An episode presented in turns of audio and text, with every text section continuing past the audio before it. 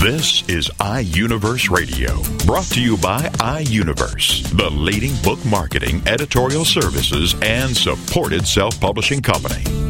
iUniverse Radio is your opportunity to hear firsthand from authors about their new books. It's an in depth discussion about the author's passion about the development of his or her story in their own words. It's an inside look into the characters and the plot and how the story all came together. Here is iUniverse Radio with host Steve Jorgensen. The title of the book, Don't Retire, Renew. The new concept of life after work and live life to its fullest in renewalment. And the author is Lou Kaufmann. This is a special author interview brought to you by Trafford Publishing. Hello, Lou. Hello, Steve. Well, good to have you with us. Now, this is a concept for people who are nearing that great time in their life when they're eager to kind of kick back. But you're saying don't retire, renew. You know, and it uh, it all happened, I guess, a couple of years ago when my wife, who was getting ready to retire, uh, she was uh, doing the in the accounting profession, and uh, April 15th was the deadline, and she came home on April the 14th and and she was crying and I said, "My goodness, what seems to be the problem?" And she said, "Well, you know, I've been thinking about retiring and my gosh, I, I I've been doing this for 30, 35 years. I love my work, I love the people and uh, and I said, "Uh-oh, we got a problem. That word retirement seems to be." So we sat there over cocktails and and uh, we talked about it. We tried to come up with different words and so we looked up, you know, we came up with the word renew and we said, "Hey, that sounds pretty good."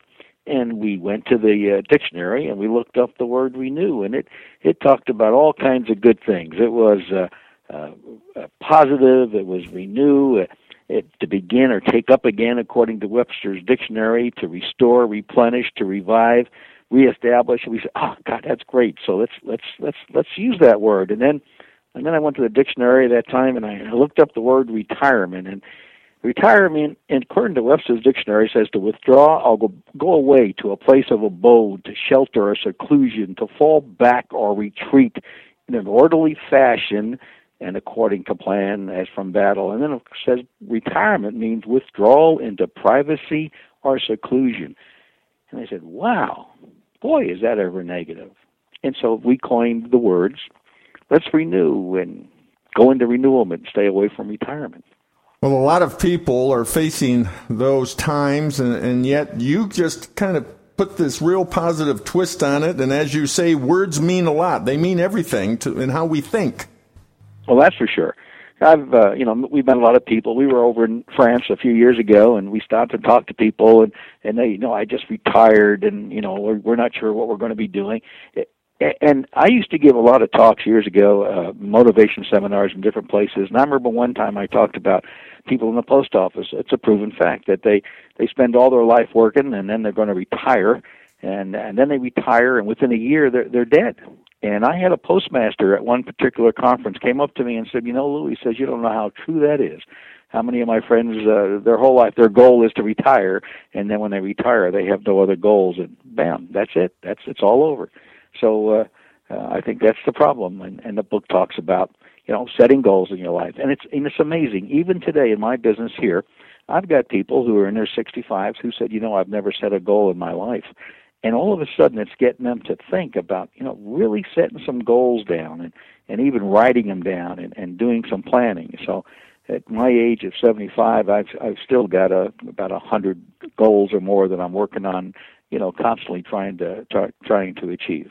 Well, you have another uh, phrase that you promote EELM, which stands for Enjoy Every Luscious Moment. That really says it all. Well, you know, uh, my wife and I, here I am, seven, going 75, and five years ago I, I got married. Uh, I, I lost my two previous wives, and so uh, I married this beautiful, lovely lady here in Bella Vista, and, and we've been married five years. But when she called a friend and said, "Yeah, I'm going to be getting married soon," and the lady said, "Well, enjoy every luscious moment." And so we thought about that, and we sat down, and over a period of a month, we came up with ten principles for enjoy every luscious moment, and and we E E L M, and we talk about that all the time, my wife and I. In fact, when we get married, she put on the inside of my ring E E L M. And so that's a way of life that we enjoy. Enjoy every luscious moment every day.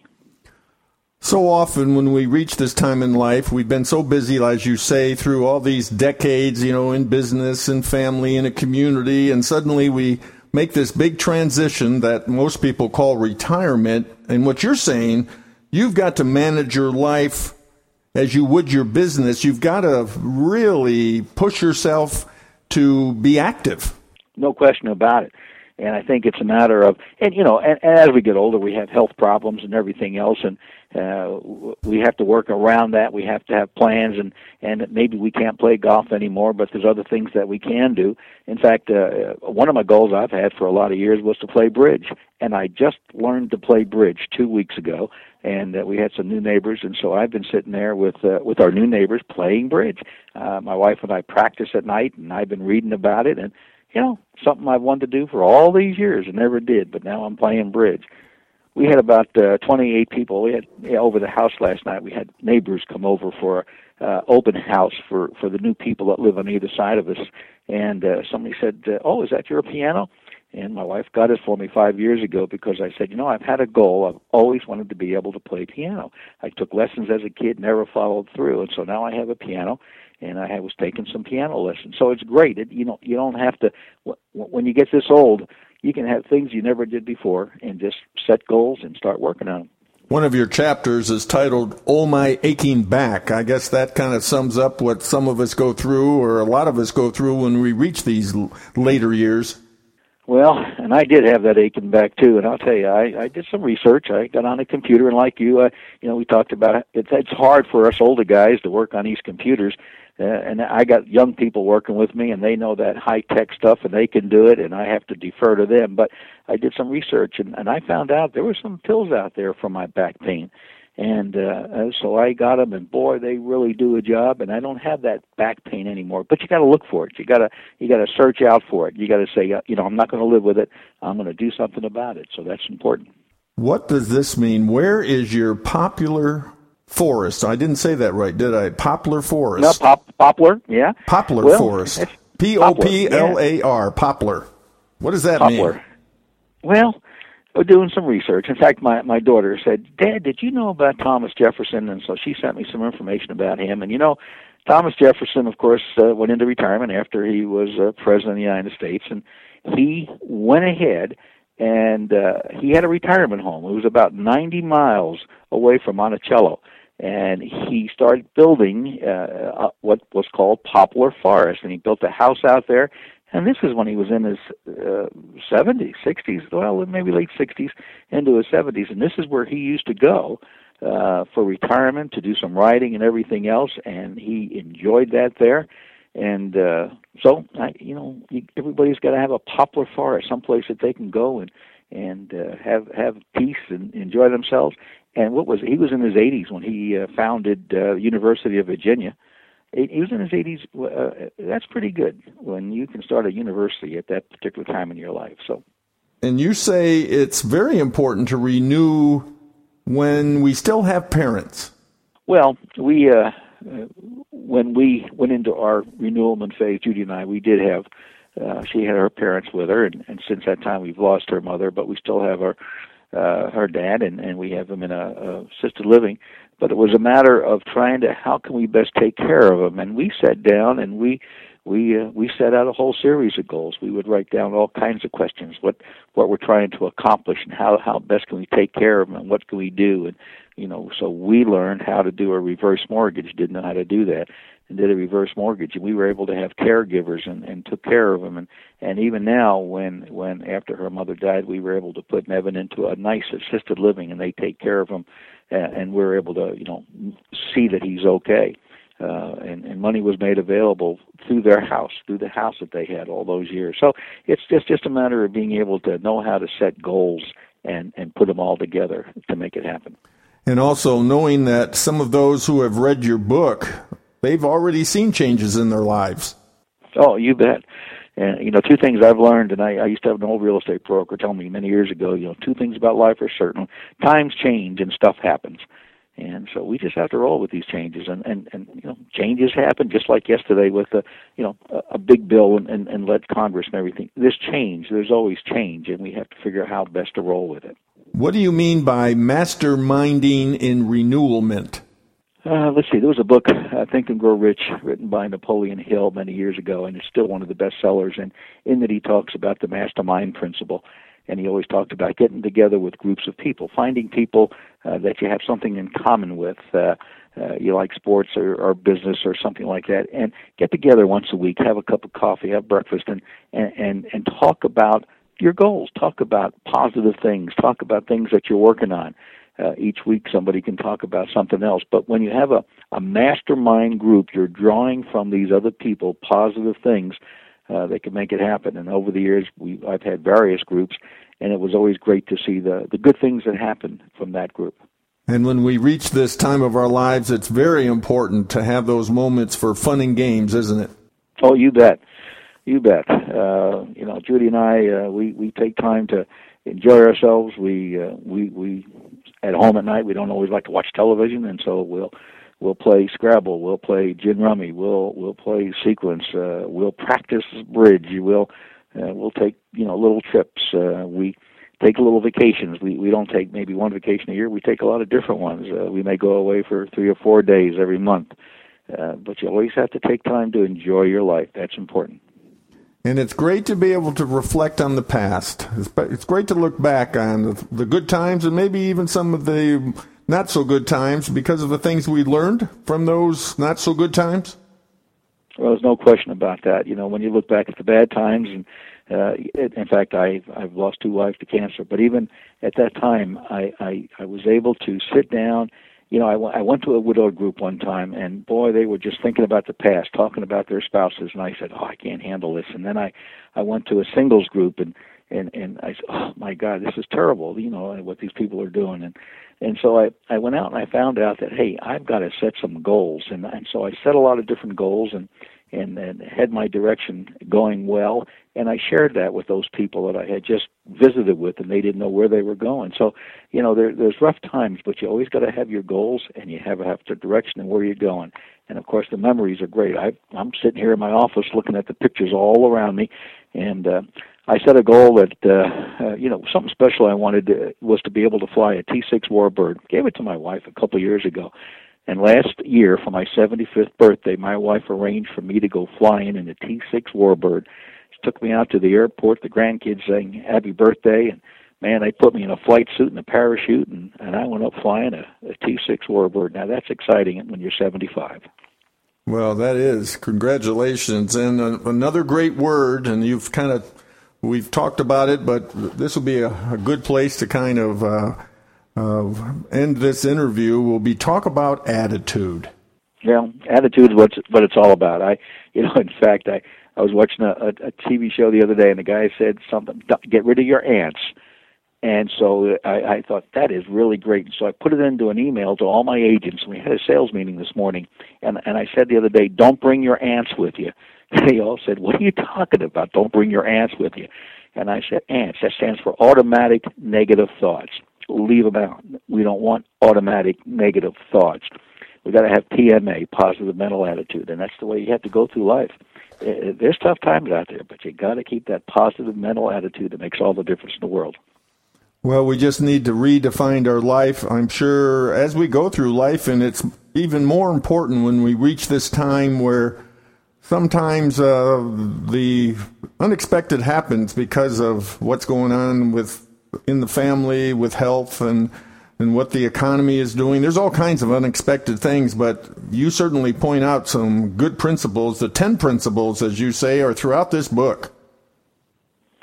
Well, it's it's a it's a small book. It uh, you, it's easy reading. You you know on a flight from here to New York to California, you can finish it, and uh, you can finish it in one evening. But it uh, it was fun sharing uh, these ideas, and I love to share ideas with people about renewalment and about how life is.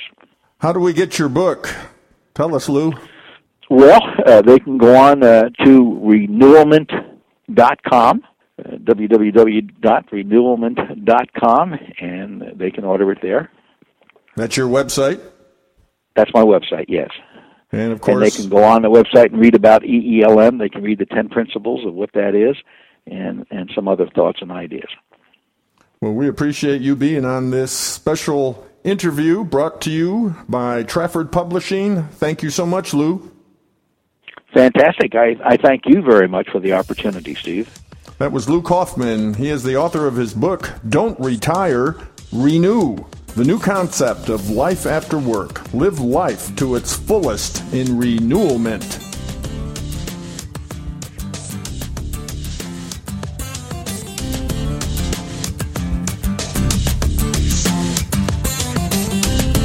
Listening to iUniverse Radio.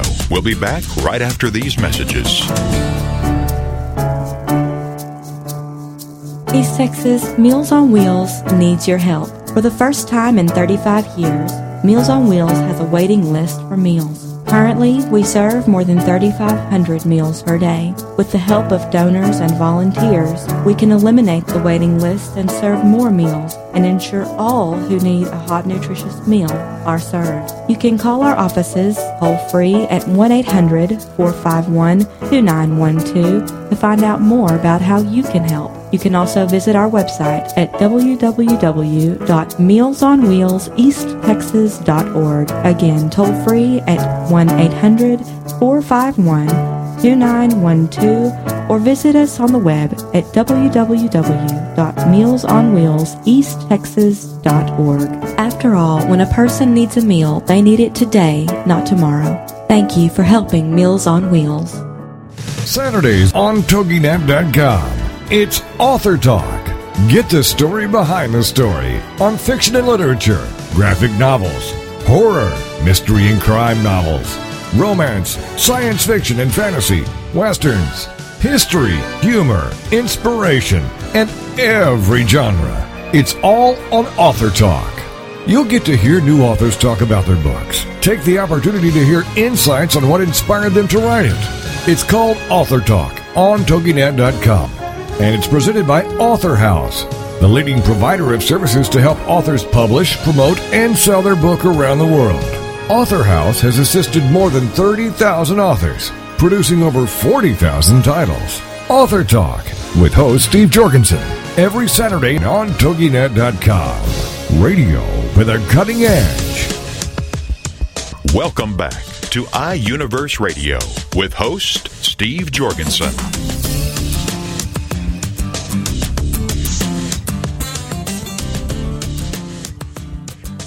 The title of the book, The Traveler. And the author is Jenna Lindsey, and Jenna joins us now on iUniverse Radio. Hello, Jenna.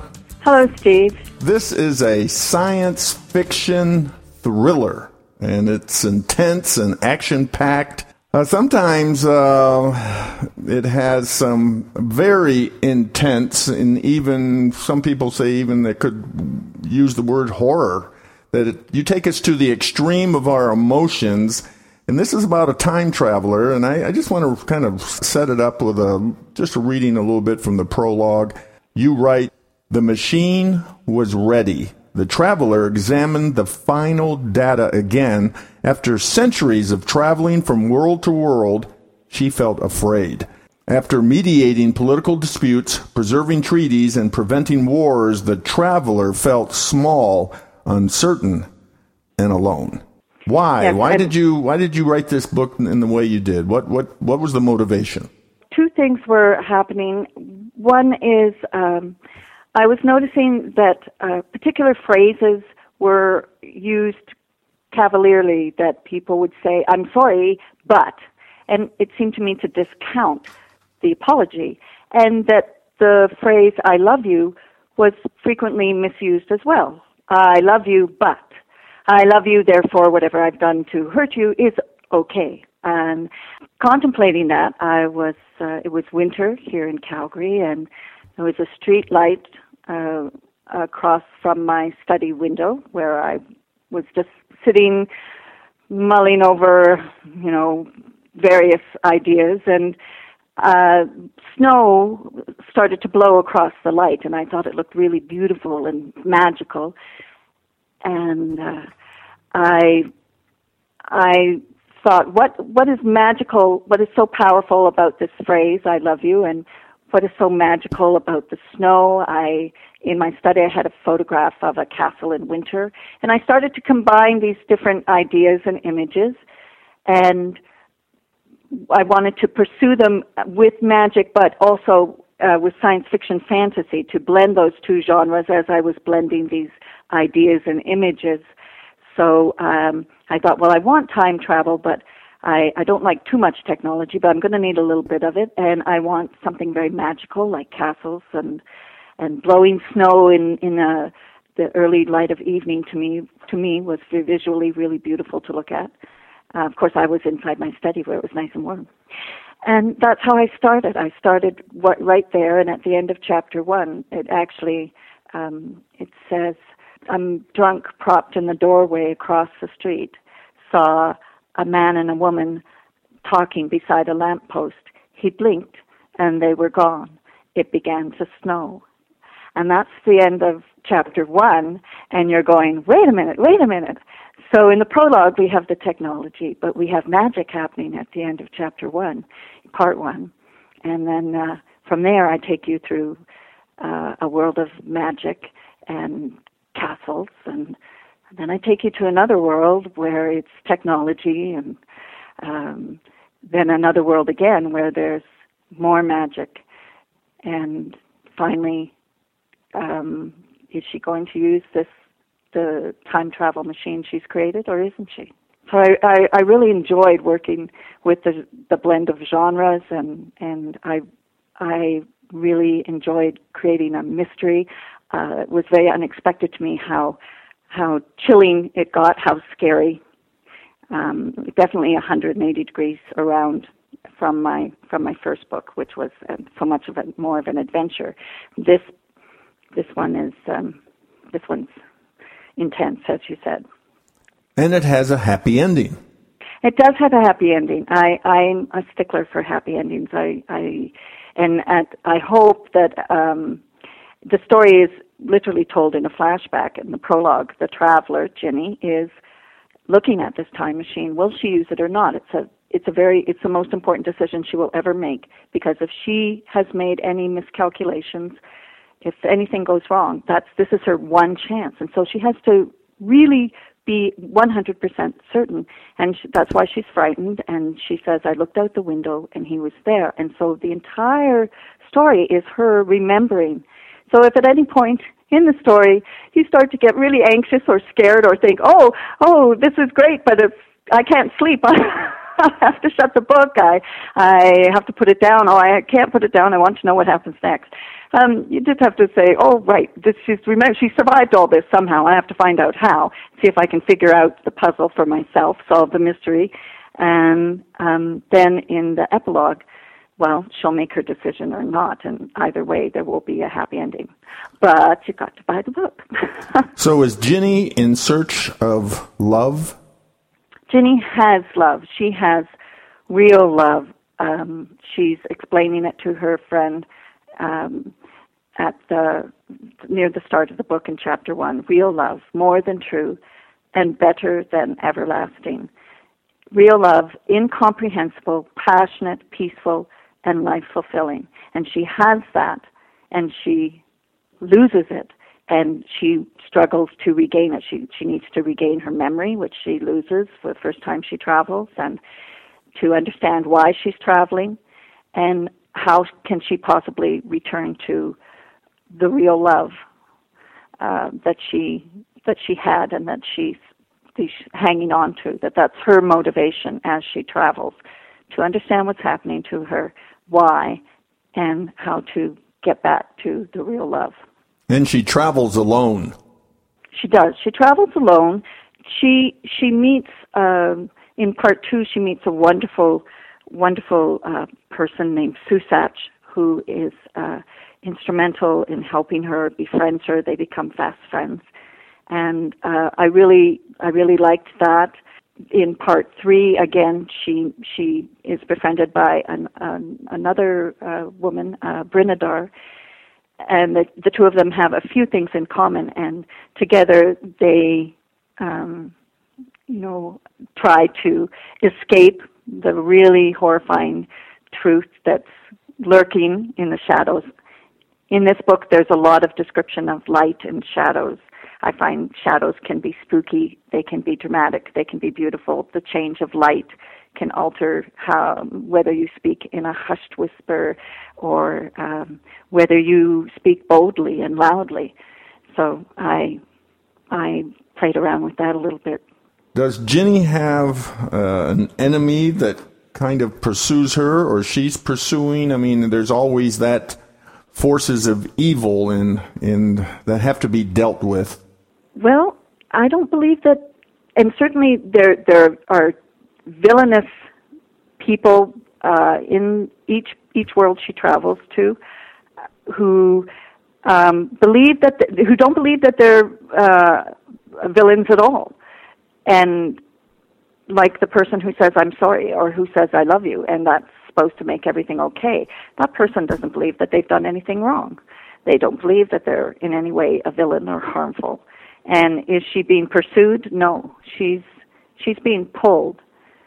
And um you know, it, you have to read the book. I, I, I've said that before. I'm sorry that I don't want to spoil it for you, especially for people who who like to solve it themselves, who don't cheat and skip ahead to the ending.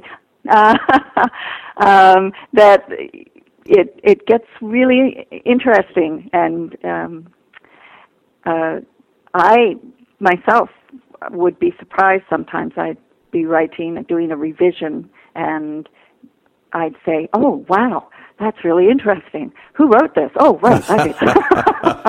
it's kind of like standing on the sidelines, right? And here you're yeah. right in the middle of the game, but you're on the sidelines at the same time. I think that's authors go through that often, especially with fiction, and especially with thrillers. I mean that that uh, yeah. uh, because your uh, readers are going to go, "Oh my goodness, I didn't expect this." Yes, that's. I hope. I hope that the that it's unexpected, um, that the the that it's compelling. I really I want you to be scared and and have nightmares uh, if you like to be scared.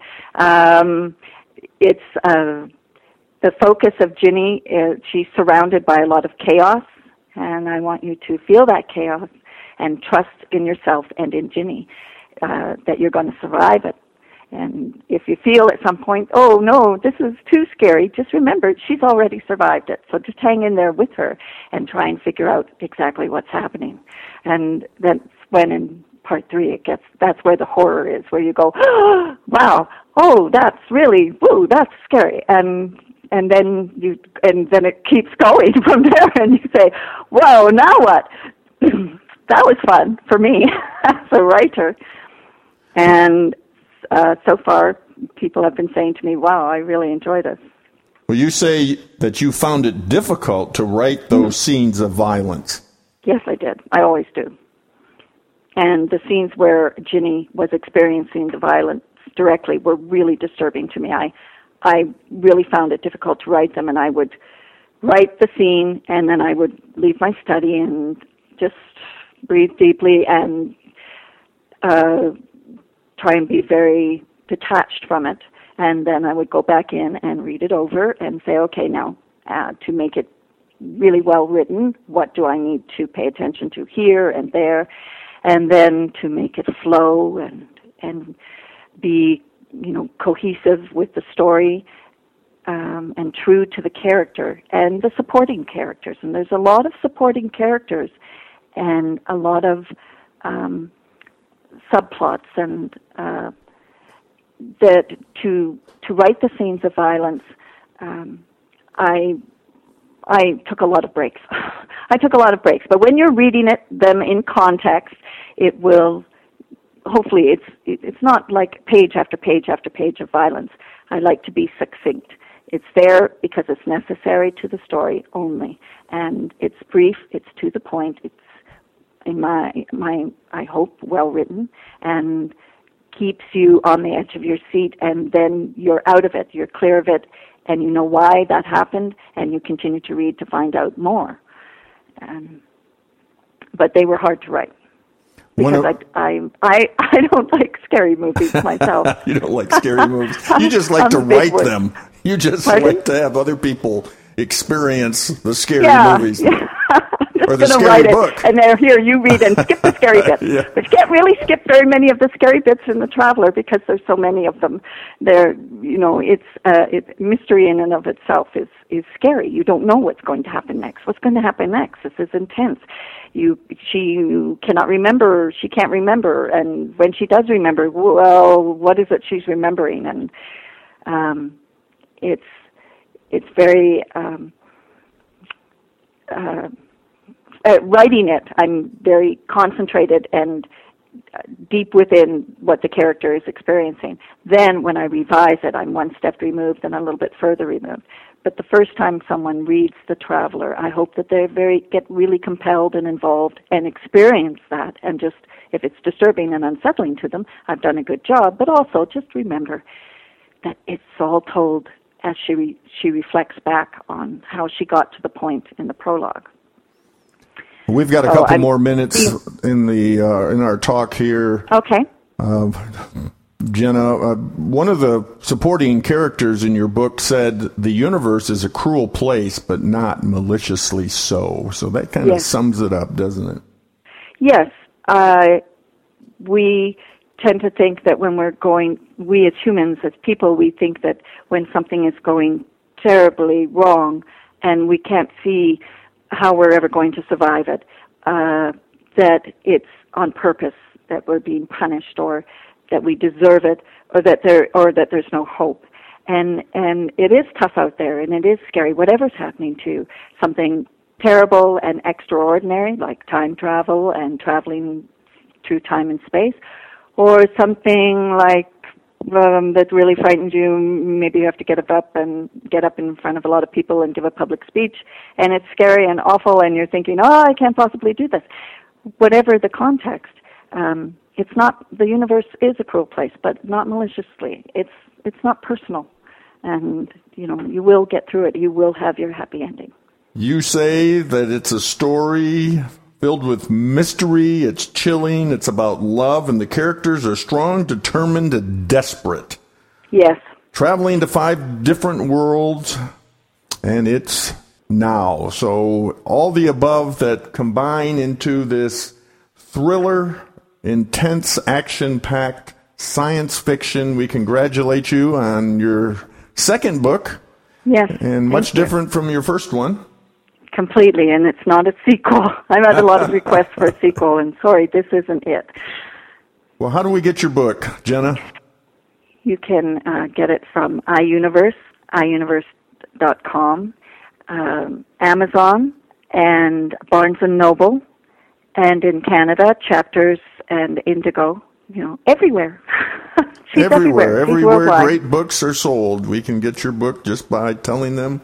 Telling I them want- that you know please order this for me or you can go online yourself and order it direct from any of those sites or direct from iUniverse if you want to get a free preview page get a little more detail about what's in store for you.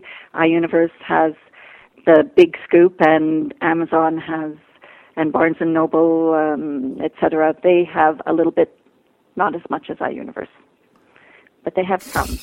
Well, thank you, Jenna. Thank you for being on this edition of iUniverse Radio.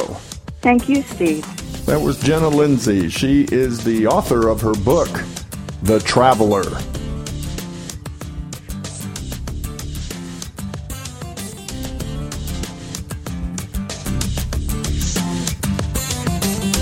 You're listening to iUniverse Radio. We'll be back right after these messages. He's a die-hard American. He's right, and he has the last name to prove it. He's Jason Wright, the host of The Right Side of the Aisle on TogiNet Radio. Jason is a father and self-made entrepreneur who turned a struggling East Texas real estate firm into a top-notch million-dollar company. Jason Wright loves America and is very concerned about where we are headed as a nation. He's dedicated to traditional American values. Jason Wright. Join us every Friday at 11 a.m. Eastern for The Right Side of the Aisle on TogiNet.com. Maybe if I write a book, it will be the thing that keeps me alive. Those are the troubled words of a new 16 year old author with her first thought provoking book, What Gives? Published by Togi Entertainment. The author kept a diary during her dark teenage times, which turned into a 360 page suicide note with a happy ending. Texas Monthly describes teen author Chelsea Marie and her new book, What Gives, in this provocative way. We've plunged from page to page, not because of the young diarist's despondency. Depression is not especially attractive or compelling, but because we are fascinated to see that while she is fending off demons on one hand, she is writing verse with the other. What Gives is available at whatgivesbook.com and national bookstores. Readers of What Gives are giving rave reviews. All social scientists, teachers, and students should use this book as a learning tool. What Gives is available at whatgivesbook.com and national bookstores. Welcome back to iUniverse Radio with host Steve Jorgensen.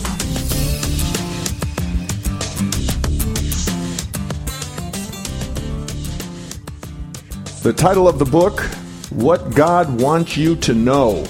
And the author is Raul Ledesma, and Raul joins us now on iUniverse Radio. Hello, Raul. Good morning. Good to have you with us. Now, we're going to talk about this book that you have written uh, focused on our relationship with God, and I want to read a portion of your introduction. Uh, you write this This book was not written for theologians, scholars, religious people, nor pastors. It was written in an easy to understand manner so that if you have never read the Bible, do not understand Christian language, have no idea about God's principles, do not know who God is, or that He even exists, you can develop an interest in learning more about Him. Since it is not a religious book, it is not intended to bring you into a religion. The reason for that is that no religion can open the gates of heaven to you, only God can. Why did you write the book? What God wants you to know, Raul? Well, because I know we're in the end times, what we call the end times. In other words, Jesus is coming back, and I know there's a heaven and there's an, uh, a hell, and I know that God wants people uh, to repent and to go to heaven, and that's exactly what I want. Because if we are what we call ourselves Christians, we actually love people, and it doesn't matter the color, the age, the social status, or anything. We just want people to go to heaven, which is God's uh, God's desire for us. It's just that we have gotten away from God, and many people don't know anything about God. Um, uh, the only God they know is is maybe um, what they see in a movie, or hear from their friends, or even hear in um, in a church. And sometimes that that's not an accurate description of God, because God wants to be our best friend, our Father, our God, our King, everything to us, and He can be all that. And people are living a short life not not just short in years, but uh, not really getting the fulfillment they should get because they don't know that God actually wants to bless them. Yeah, you and so anyway, that's why I wrote it so people will have a relationship with Jesus Christ, God the Father, and the Holy Spirit, and uh, of course spend eternity with God. You say that the information in this book transcends time, cultures, languages, age groups, social status, educational level, and any other barrier we may think of. Yes, because sometimes we put barriers to, uh, you know, racial barriers or social barriers or educational barriers or uh, culture. Uh, we ourselves put up barriers, and uh, God has no barriers. And I also wrote it in an easy manner that anybody can understand it, and you're not going to feel insulted if you're a doctor and read it or a scientist and read it. It's not first grade level, but yet it's not. You don't have to be a professor in college to read it, and it's easy going. And I explain everything in detail and in a practical way that people can immediately put it to use. Some of the principles that are discussed in the Bible or in the book because they come from the Bible. I get everything exactly from the Bible I don't add, I don't detract, uh, because I watch some evangelists on TV and I love them, some of them, but some of them add to it or make it, they make it say what it doesn't say. They ad lib or they put something in between the lines and they say, where does it really say that in the Bible? and that's how they take away from it. You know, they don't uh, give you the full power as to who God is and what He can do and that He's real, that He's alive, that He can help you now, not only in eternity, but now. And so I want to make sure that it applies to everybody. So it doesn't matter the race, the culture, the time. Uh, this book will always be uh, right up front. Uh, it will always help people. It doesn't matter what problem they have. God can help with any problem, and that's what I explained there. Uh, it, it's all about faith. It's all about believing. It's all about having the truth. And uh, the Bible says, "My," uh, which Jesus said, of course, God said, "My people perish because of lack of knowledge." And so, if we don't know something, how can we claim something we don't know? It's like if you don't know there's a speed limit and you're going 100 miles an hour and the speed limit is 35, you probably wind up in jail. But if you go to Germany, where I lived for years, and there's no speed limit, you do 100 and nothing happens. Uh, so God says, My people perish for lack of knowledge. And I just want them to have that knowledge, who God really is and how He wants them to live and how He can help them as well as help me. Now, you've been a believer all your life in, in the existence of God. However, you say you never prayed, read the Bible, nor went to church, but all that changed in 1978. Tell us what happened. Well, I always knew there was a God. My grandmother used to tell me there was a God. My mother told me there was a God, but I never went to church. I never, I knew there was a God, but I thought he was like so far distant from me that that he couldn't hear me or see me or anything like that, and that he would just, you know, probably didn't really care that much. Made the world forgot about it, and and, and he's in heaven and we're here. But in 1978, Jesus actually appeared to me in a vision. I saw him, and I don't know how long I saw him because um, I, I I just got home from work and I was tired and uh, I closed my eyes. Uh, and as soon as I closed my eyes, I'm talking about maybe two seconds, he appeared to me. It was a vision, but he was more real than anything I've seen. And uh, I don't know if I saw him for 20 minutes or 30 minutes or 40 minutes, because I, uh, even though I never went to church, I knew he was Jesus, and, and I knew he was God. And he was just looking at me with his, his hands extended out to me, like, come to me. And so I wanted to see him as long as I could, but then after a while I said, well, I'm sure it's him, and I'm sure he's calling me and and I already saw enough of him, so I opened my eyes and he was no longer there. But I don't know if it was 10 minutes, 15, 20, 30, I have no idea. But I saw him until I was completely sure, satisfied it was him. And I saw him as clear as I've seen anything in my life. Uh, three three months later, I was watching television uh, in the morning because I had many, many, many problems. So about 5:30, 5 in the morning on a Sunday, I was watching television because I had nothing else to do and I had so many problems. And Oral Roberts was on. At, when I was young, we used to kind of make fun of Oral Roberts. We used to laugh because he used to say, be healed, and we used to say, be healed, but it was a joke to us. But this time, uh, the Holy Spirit spoke to me, and I'm watching him, and I received the Lord Jesus Christ through him, and I became what they call a born again Christian. About, I don't know, maybe a year or two later, I went to Tulsa, Oklahoma, and I spent four days with Oral Roberts and people praying, and we saw all kinds of people get healed uh, from all kinds of diseases, including people I knew. So I knew it was real. You know, they were not faking it. It was people I knew that had something wrong with them, and they were healed right in front of my eyes. So from the beginning, I really became a believer. I, I, as Oral Roberts used to say, expect a miracle today. And I started expecting a miracle and I started getting them.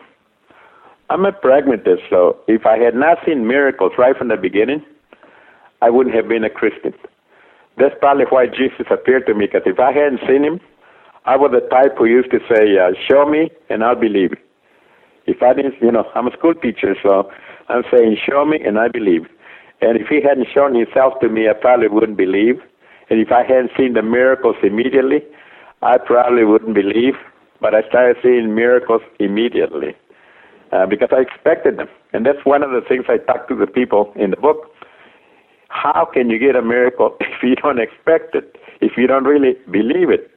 In other words, somebody has cancer and you pray for them, but you say, they're not going to get sick. I, I'm not sure. Or you're the one who has cancer and people pray for you and say, I'm not sure about these people. I probably will not get healed. Well, if you have doubts, you will not be healed. Because what Jesus explains several times in the Bible, he'll tell people, be done to you according to your faith, or your faith has made you whole. He didn't say, I healed you, even though we knew it was him.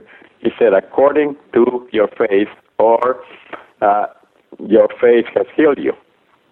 Without faith, it is impossible to please God, according to the Bible. Without faith, it is impossible to please God. Hebrews 11:6. So we have to have faith, and, and thank God from day one I had faith. I didn't know much about the Bible, but I had faith. And throughout the years, of course, I have read the Bible, I have prayed, I have heard God's voice many times. I only saw Him once, but I have actually heard His voice many times, just like He talked to me. I mean, a couple of times He talked to me, and I'm alone, and I look around because I think somebody else is there, and I don't see him. I don't see anybody. It was just him talking to me, uh, telling me something. You know, it's all like a sentence, nothing long, like a sentence, like you are correct, or do this, or you know, something like that.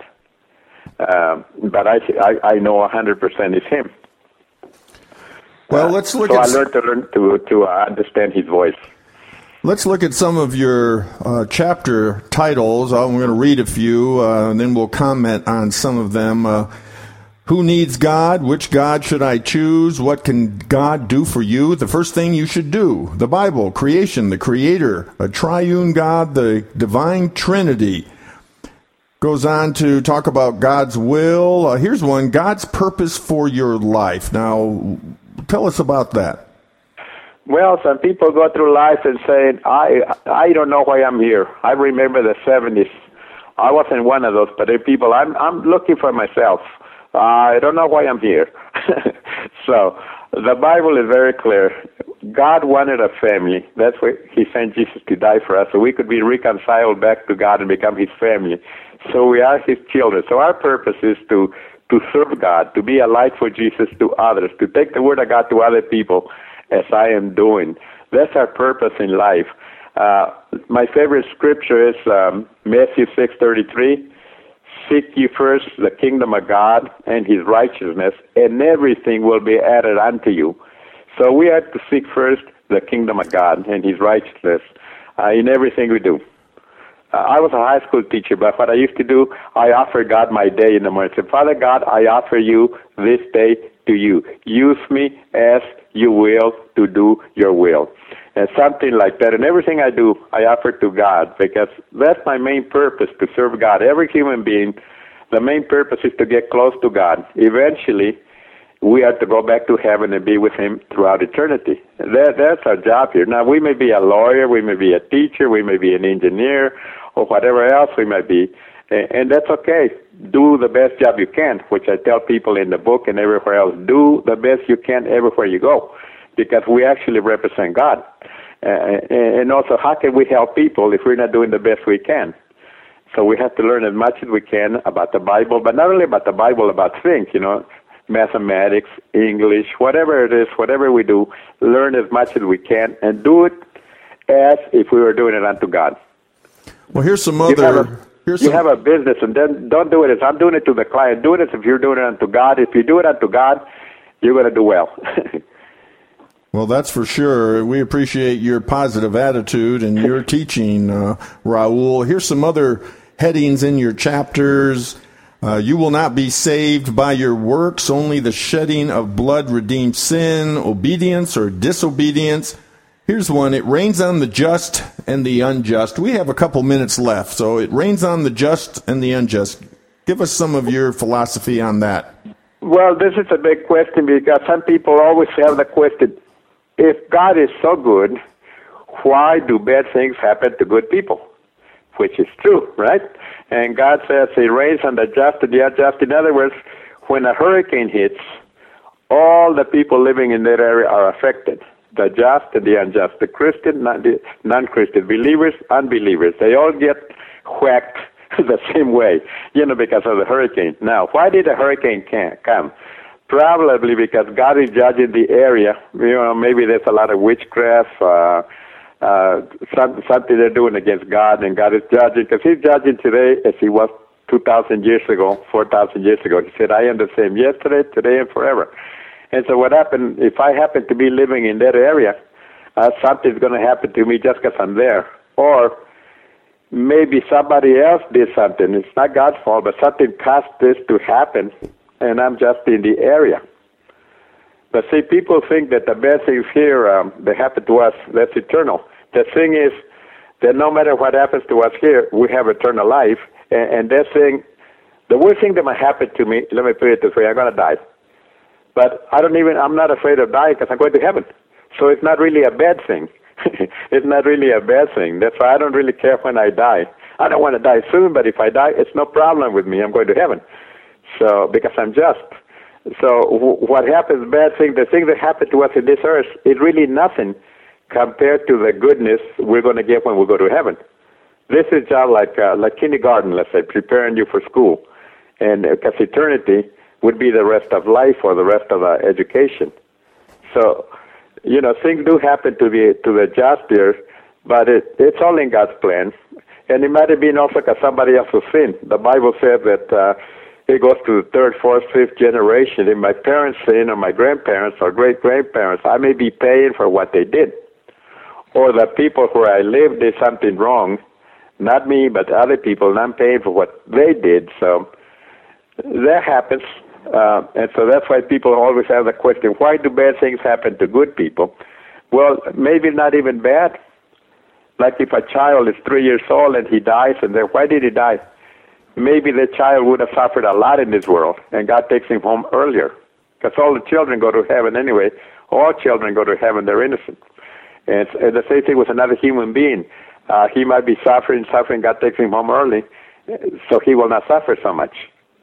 So you have to look at it in the perspective, uh, from God's perspective, and also from eternity, not just from now. Why am I suffering now? When I received Jesus Christ in 1978, I was really hurting. I was going through a lot of pain, through a lot of trouble, uh, and then I re- and then I would have said, "Why am I going through all this pain? If I had not been going through that pain, I would not have received Jesus Christ." The fact that I'm self-sufficient, I'm a school teacher, I'm, I got a master's degree, I'm intelligent, I got money in the bank, uh, and so on down the line. I, I, I thought it was me. And then when God knocked me completely down, completely down, I thought, wait a minute, I need somebody else. I need something higher than me. I need something more intelligent than me. And it was God, of course. But I would have never done it unless I had seen it or unless I had been so low in my life that I had no option. I really had no option, nowhere to turn. No human being could help me where I was, uh, sort of stuff, and only God could. Well, and Raul, we really appreciate your faith and and your of wisdom and your understanding of uh, the of the Bible. We really appreciate you uh, writing this book. It's available in two languages, Spanish and English. Tell us how to get your book. Uh, well, first of all, it's going to be in the bookstores, but uh, they can also get a hold of me uh, by an email. It's rlsalvation at sbcglobal.net. RL Salvation at sbcglobal.net. Right. Or, or, they can also write to us at um, 2718 Decoy Drive, D C O Y, Sparks, Nevada, 89436. Well, we want to thank you for being on this edition of iUniverse Radio, Raul. Thank you so much. Well, God bless you, and, and um, keep believing in God because He's real. Like I say, He is so real. If not, I had not, I would not have seen Him if He was not real, or I would not have heard His voice. that was Raul Ledesma. He is the author of his book, What God Wants You to Know iUniverse Radio is brought to you by iUniverse, the leading book marketing, editorial services, and supported self publishing company. iUniverse Radio is produced by TogiNet Radio. Radio with a cutting edge.